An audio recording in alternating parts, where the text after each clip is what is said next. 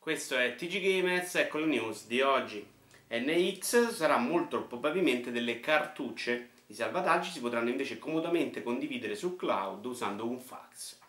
Nintendo ha venduto 24,7 milioni di amiibo, ma non sapresti dove metterli se il controllo del Wii U non fosse un ottimo vassoio.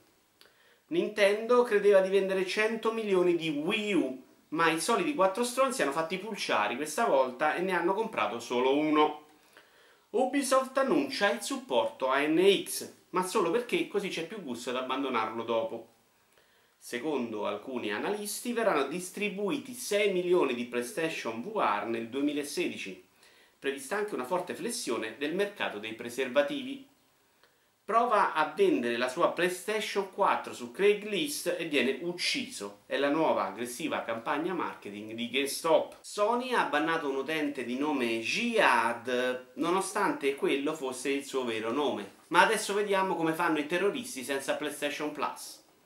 Square Enix ha rilasciato Adventures on Mana su PlayStation Vita. Ormai la usano come una discarica. Sheila Wiggins, una ragazza di 19 anni, ha trovato un cadavere mentre cercava Pokémon con Pokémon Go. Poi ha chiamato la polizia perché quello si rifiutava di combattere. Il film di Tetris è diventato una trilogia. Oh, non vi stupite, c'è sempre avuto un sacco di tempo prima che arrivasse il pezzo da 4.